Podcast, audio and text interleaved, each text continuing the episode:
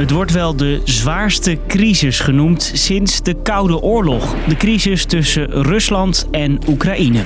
Russische troepen verzamelen zich daar aan de grens. We have real concerns about uh, Russia's unusual military activity on the border uh, with Ukraine. En deze week zit vol met topoverleg tussen Rusland, Oekraïne en de NAVO om te voorkomen dat de boel uit de hand loopt.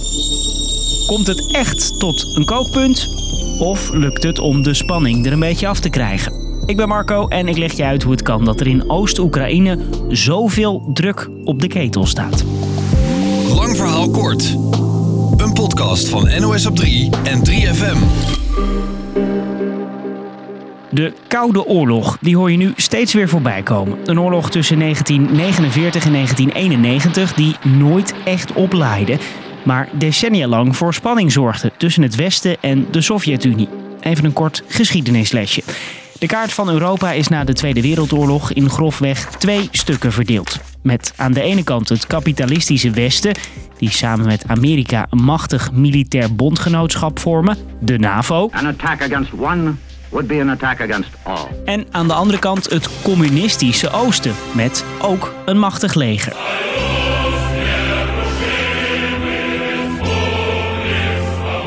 Beide partijen hebben grote hoeveelheden kernwapens en ze zijn mede daardoor doodsbang voor elkaar. Maar steeds als het echt mis lijkt te gaan, worden er afspraken gemaakt om die wapens niet te gebruiken. There is no reason why people in any part the world should have to live in permanent fear of war or its.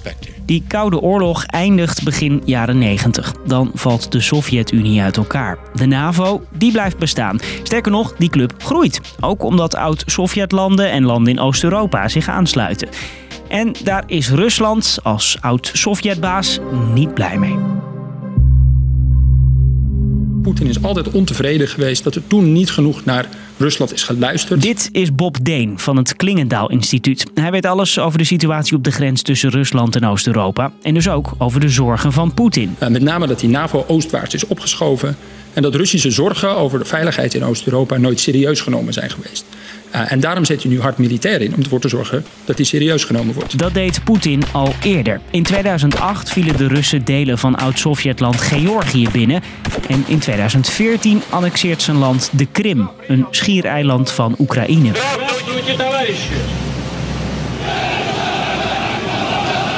Separatisten die bij Rusland willen horen beginnen een gewapende strijd tegen de Oekraïnse regering. Met alle ellende die erbij hoort. Correspondent Iris de Graaf. Zowel aan deze kant van de frontlinie als aan de andere kant, slechts enkele kilometers verderop, leven mensen al bijna acht jaar in constante angst. Er is nog een irritatiepunt. Een NAVO-raketschild in Oost-Europa. Een peperduur en ingewikkeld systeem in Roemenië en Polen dat vijandelijke raketten moet onderscheppen. To defend European allies against ballistic missiles uh, from outside. De NAVO zegt dus zelfbescherming. Rusland zegt: jullie vertrouwen ons niet. Volgens Bob Deen is dat een situatie waar je moeilijk uitkomt. Ja, dat is het rare hier. We bevinden ons eigenlijk in een veiligheidsdilemma. Dus waar wij denken, wij hebben geen enkele neiging om Rusland te gaan aanvallen, zien zij de westerse troepen wel degelijk als een bedreiging. En de NAVO ziet de Russische troepen aan de grens met Oekraïne dan weer als een bedreiging. 100.000 militairen staan daar nu. We zijn in een spiraal terechtgekomen waarvoor we eigenlijk weer wat middelen uit de Koude Oorlogtijd nodig hebben, van die wapenbeheersingsafspraken. Als we nou allebei een beetje voorzichtig doen met onze militaire oefeningen, als we nou transparant zijn naar elkaar over wat we daar aan het doen zijn, misschien dat we die spiraal dan nog kunnen omkeren.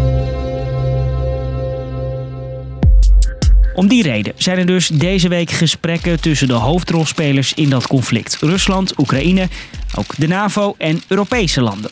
Rusland heeft daarbij een keiharde eis. To make sure that Ukraine never, never ever becomes member of NATO. Ook wil Rusland dat alle NAVO-troepen vertrekken uit Oost-Europa. En het Westen moet de macht van Rusland in die regio erkennen. Begin deze week waren er verkennende gesprekken in Genève in Zwitserland. Die leverden weinig op. Het was een ijskoude ontmoeting tussen diplomaten van Amerika en Rusland. Volgens correspondent Marieke de Vries in Washington hebben de Amerikanen een duidelijke waarschuwing neergelegd bij de Russen. Mocht Rusland toch Oekraïne binnenvallen, dan heeft de VS een stevig pakket aan sancties achter de hand. Onder meer het afsluiten van grote Russische financiële instellingen van het internationaal bankverkeer. Dat is een zeer zware economische sanctie. Deze week praten de Russen met de NAVO-landen in Brussel en er is nog een sessie met Europese landen in Wenen. Volgens correspondent Iris in Rusland maakt Poetin zich niet zo druk. Zelfs als er niets concreet uitkomt deze week, zijn de gesprekken voor Poetin een succes. Want hij wordt serieus genomen op het wereldtoneel. En zolang het conflict in Oekraïne instabiel blijft, kan het land geen lid worden van de NAVO. En ook dat is precies wat Poetin wil. Dus, lang verhaal kort. De spanningen tussen Rusland en de NAVO zijn nog niet uit de lucht. Die gaan al terug tot de Koude Oorlog en zijn nu vooral te voelen in het oosten van Oekraïne. Deze week zijn er besprekingen op topniveau om te voorkomen dat het conflict uit de hand loopt. Dat was er weer voor vandaag. Morgen dan loopt de spanning bij ons weer op, want dan staat er weer een nieuwe aflevering in je podcast-app. Bedankt voor het luisteren. Doei!